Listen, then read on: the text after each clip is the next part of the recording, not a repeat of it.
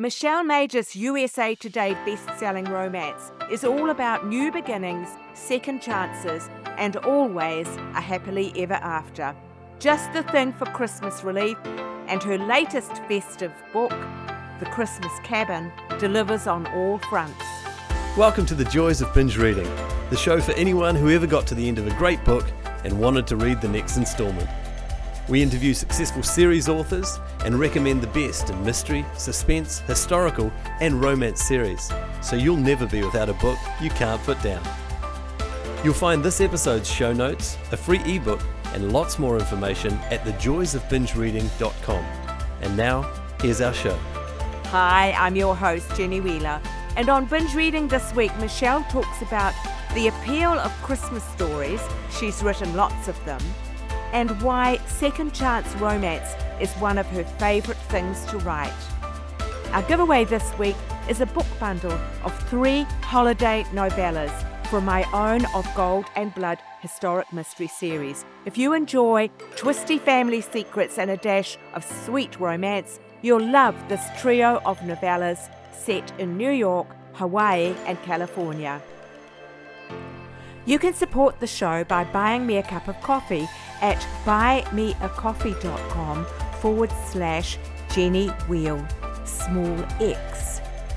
That's Jenny, J E N Y, Wheel, W H E L X, small x. Your contribution helps to pay for production costs, but all of my time in researching and recording the show is done for no cost. But now here's Michelle. Hello there, Michelle, and welcome to the show. It's great to have you with us. I'm so excited to be here. Thank you. The Christmas Cabin is your newest release, I think, and it's also part of the very successful Carolina Girls series. And when I looked at the series, I discovered that this is actually the third Christmas book you've done in that series. So obviously your readers love them. What do you think it is that attracts readers to Christmas stories? As a reader myself and a writer, I think Christmas stories are so special because it's a time of year when we look back at our memories, whether we have those rose colored glasses on and everybody thinks about the perfect Christmas around the fire. And unfortunately, it's not always the reality in the world at large or in a family. And so I think escaping into a Christmas book where you can just sink into all of those traditions and sweetness is really special at this time of year. Now, the couple in your story, Laura and Ben, were married briefly as youngsters and for quite understandable reasons, really. It didn't last very long. And they are now meeting up again quite some time later in their old home territory. I guess you would describe this as a second chance romance, wouldn't you? I would. And second chance romance is one of my favorite to write. So I loved it. Why is that? Why is second chance romance so attractive? My writing process often starts with character development and the emotions between the two main characters. You know, in movies, I love love at first sight and I love those moments of being hit by something. But I think writing Second Chance, it's just so juicy because they have a history and often it hasn't ended well. So you can really jump in the deep end on the emotional tension. And I guess often when a relationship breaks up, people are at a certain point in their development and they frame things in a certain way, which may not actually be at all correct and truthful and may not reflect what the other party sees. And then years later, they've had a chance to think about it a bit more. So they might see it all rather differently, mightn't they? They might see it differently. And I think a lot of times when second chance couples first come back together, they don't quite see it differently at the start of their reunion. They're maybe stunted a little bit back in that breakup, those feelings of the big breakup song and what happened. And so then the readers get to go on this kind of growth journey with them where they they realize, oh, maybe it wasn't quite how I thought it was years ago. Yeah, sure. They come to it with preconceptions. That's right. Yeah. The Christmas theme comes through very strongly in the Christmas cabin because you've got Christmas market that takes place. I'd like you to give us just a little bit more of a rundown on the storyline to help explain why that Christmas market appears. Yes, so I would love to do that. Lauren, the heroine, comes back to Magnolia, North Carolina, her hometown that she really hasn't returned to since her breakup and divorce with Ben. And she brings her daughter, who's having some struggles of her own, her teenage daughter, back for her younger brother's wedding. And when she gets there, she realizes she didn't have a great home life. And the brightest spot in her youth was Camp Blossom, the local summer camp. And that was for her as a child and a teenager, her found family at that point.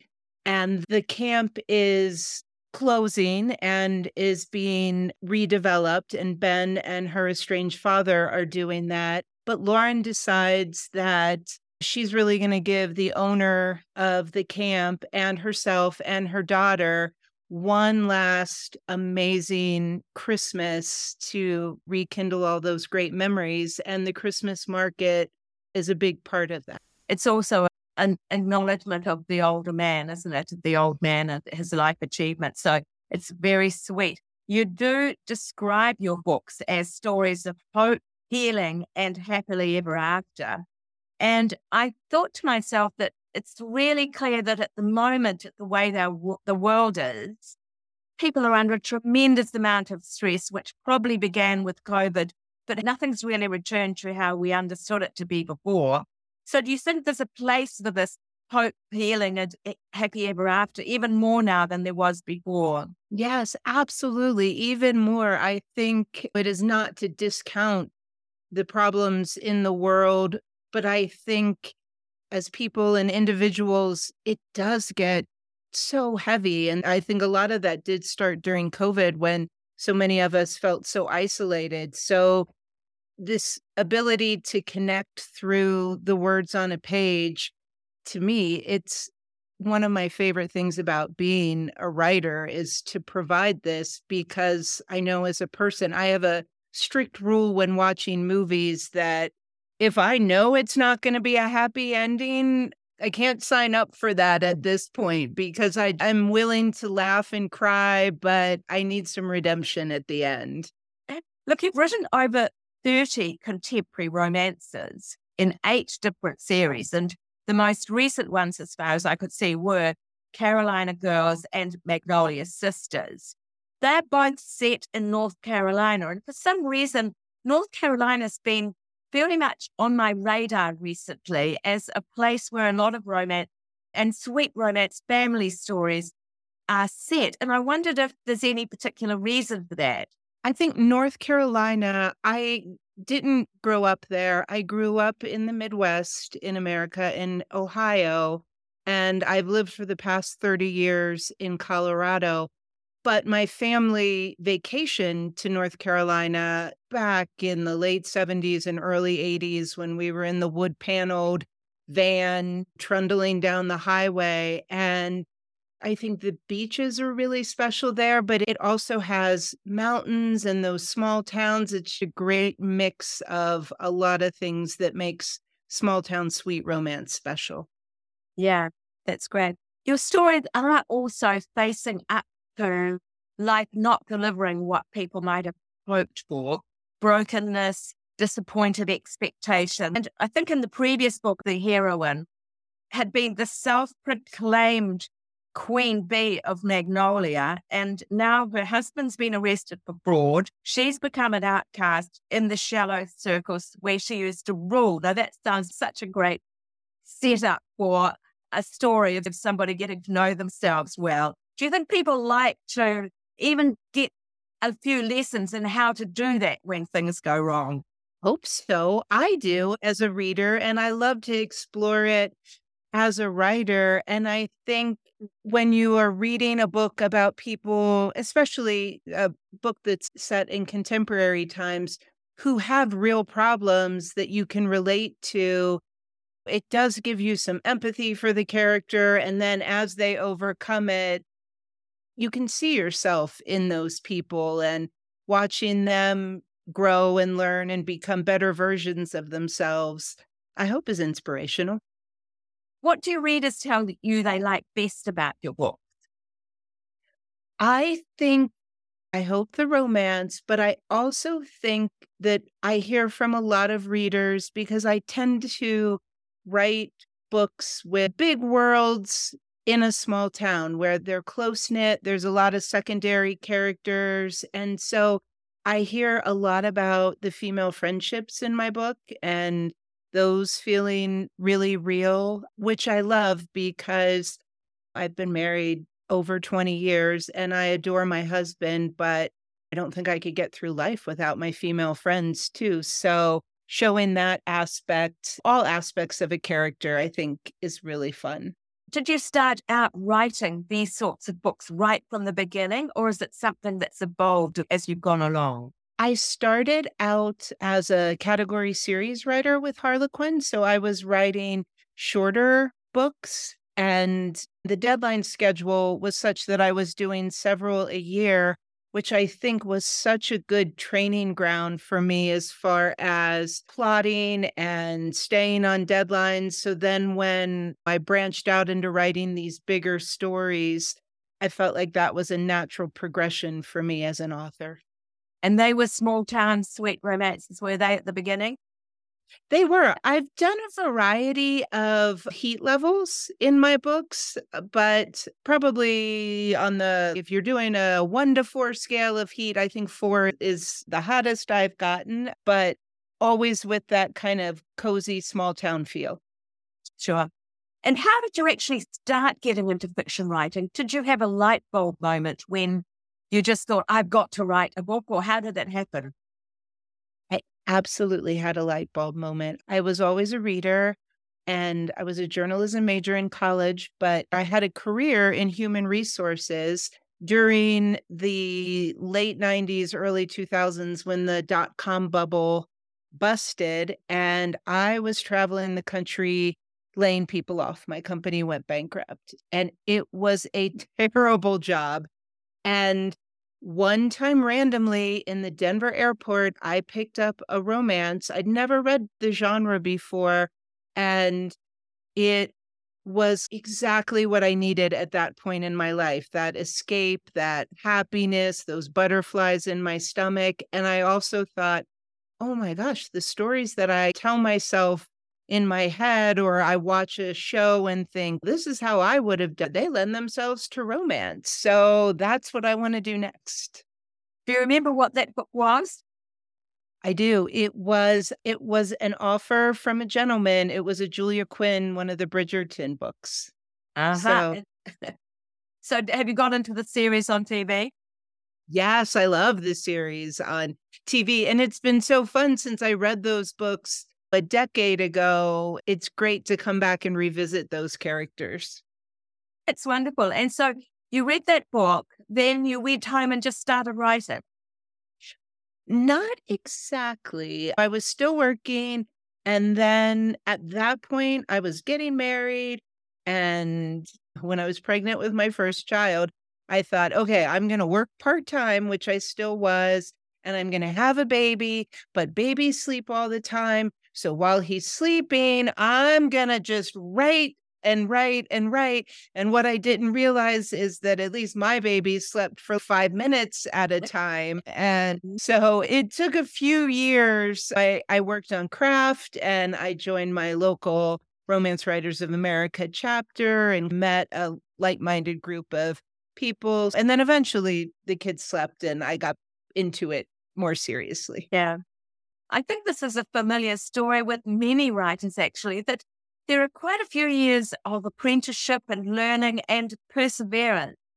It's not as if there's almost no writer you talk to who has had that overnight success. I agree with that. I wish when I was reading the classics and reading literary books in college and in my early 20s that I had picked up a romance because maybe I could have started earlier, but I also think things happen when they are supposed to. And so I'm really grateful that they did. It's funny, isn't it? Because that does reflect the way that romance was regarded in those years as being not as important as literary writers. And so it wasn't ever included on college reading lists and things like that. Exactly. Exactly. But I, I think some of that, I hope some of that is changing. And to me, one of the really great things about romance is the author and reader community. People are so dedicated and so open, and I love it. So, are you somebody who just sits down and starts writing? Do you do a lot of plotting beforehand? I like to think of myself as a planter. I'm somewhere in between. As I said, I do a lot of character development where I know a lot about the character's wound and what they have to overcome. And I know the big tent poles of the plot, and I always know how it's going to end. For some reason, the first scene and the last scene. But then I tend to plot more specifically three chapters in advance where I give myself a little freedom to see where the book is going to go. But I like to have some guidance so I'm not writing into the mist. Yes, yes. And what does a typical writing day look like for you at this stage of your life? At this stage, I am newly an empty nester. So that is a big change in a good way. I get up really early still, 5 or 5:30 and I'll do some movement, walk the dog and let's say get my own self in order and then I sit down and I tend to do a couple of hours straight in the morning and then take a break, do email, social media, and then come back in the afternoon for more. And do you have a daily goal in terms of the number of words you write? I typically do a weekly goal, which is if I'm drafting a book, it's between 10 and 15,000 a week. And I like to break that up into two to 3,000 words a day. It doesn't always work that way. So sometimes I'll have to make it up or not. Yeah.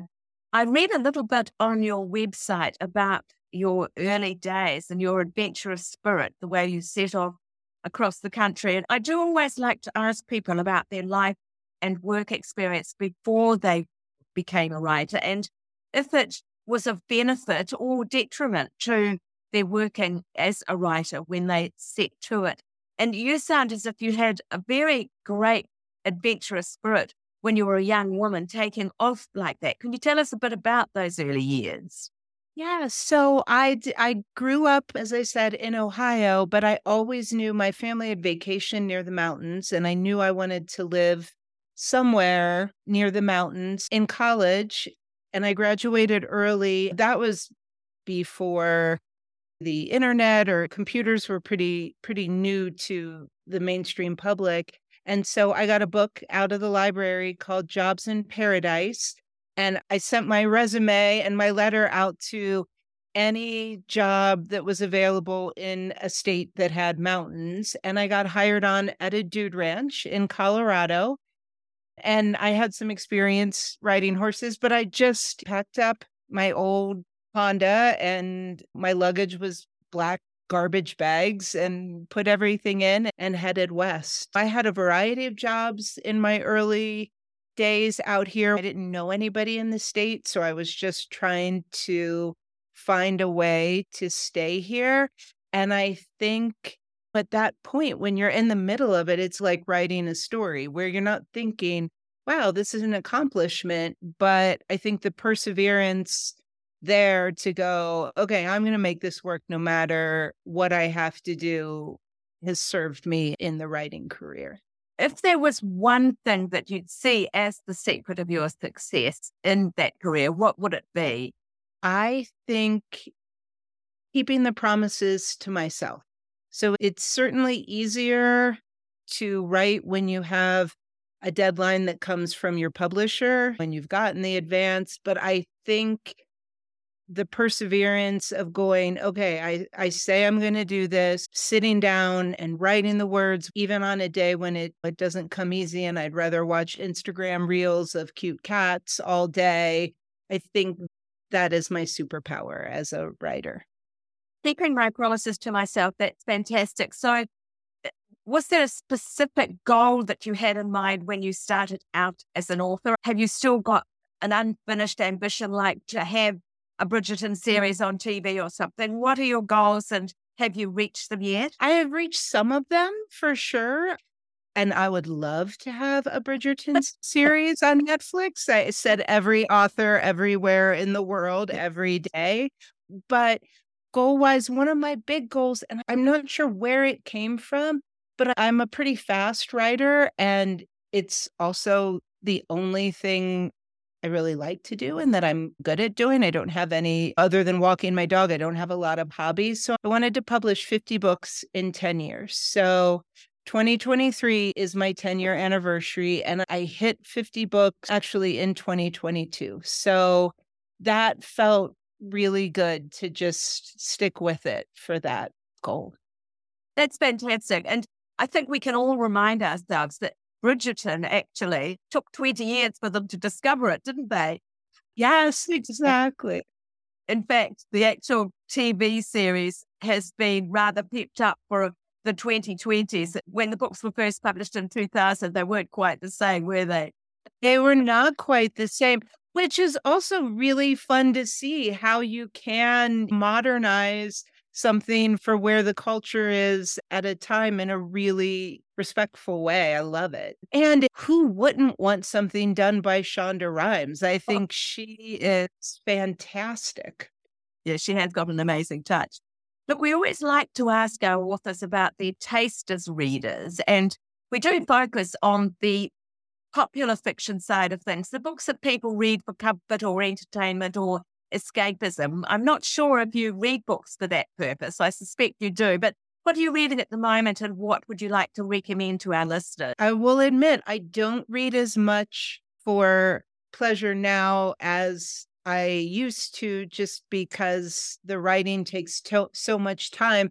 But I absolutely love reading for pleasure. And as I said, Bridgerton was my first foray into romance. And I've always loved historical romance. Lisa Kleypas is another like super, I'm a big fan. Right now, I am actually reading The Sweetheart List by Jill Shalvis, who's a contemporary romance author. And I've been reading her for decades, and it's fantastic. I think when you find an author whose voice and humor resonates with you as a reader, it's just such a pleasure to return to whatever world they're creating. Sure, that's right. Looking back down the tunnel of time at your creative career, if there was one thing that you would change, what would it be? I would say, as I mentioned, I wish I would have started earlier. And two, I wish that when I was first starting, I wasn't quite as there is a stigma around romance outside of the romance community. And I wish that I had, I wouldn't say told more people off, but stood up for the genre the way I do now as a newer author. And what would you say to those who do still rather look down their noses at romance? When you're standing up for it, what do you say? Well, I think the fact that it's undeniable how much romance books sell. I think that is a true factual thing. But I think something that people need to remember too is most stories, whether it's commercial fiction or big blockbuster movies, they have a thread of romance running through them. It is something that binds us all together. Mm. So I think it's important to point out you might think you don't like romance. If you tell me what your favorite movies are or your favorite books, I bet I can find a romance subplot at least in them. What's next for Michelle as author when you look ahead for the next 12 months? What have you got on your desk that you'd like to see finished by this time in 2024 or started by this time in 2024? My next book comes out in February. So I have that to look forward to. And I think there's one more book, at least, that I'm planning in the Carolina Girls series. And then I'm working on some new proposals, one where I've returned to Colorado as a setting, and another one in Tennessee, which is another one of my favorite places. For me, I'm I think this freedom of being an empty nester, I'm trying to spread my wings a little bit and see what excites me. The February book, is that part of one of your existing series? It's actually part of one of the Harlequin continuity series that I've been writing on for 10 books now called The Fortunes of Texas. And it's a continuity that's been been a favorite with the reader base for gosh, I think over 20 years now. So it's really fun. And it used to be six books, but now they're expanding it to 12 books. But the continuity will go six books, one published every month, each by a different author. So it's really fun because it's a very collaborative effort between the authors as far as building the world and connecting the books together. Have you done any of those before? I have. They started the beginning of the year, January or February, and I've been the kickoff author for the past six or seven years. So it's fun. Fantastic. And do they have the same cast of characters? they do have the same it's a family that is a very prolific family as far as they have many branches to the fortunes family tree so it's fun we get what we call a series bible so an outline of the stories and then as a group of authors we get to dig in and make each one our own so it's for me a little bit of a palate cleanser because it's still within the genre, but it's something different than the worlds I normally write in. So it's a fun challenge.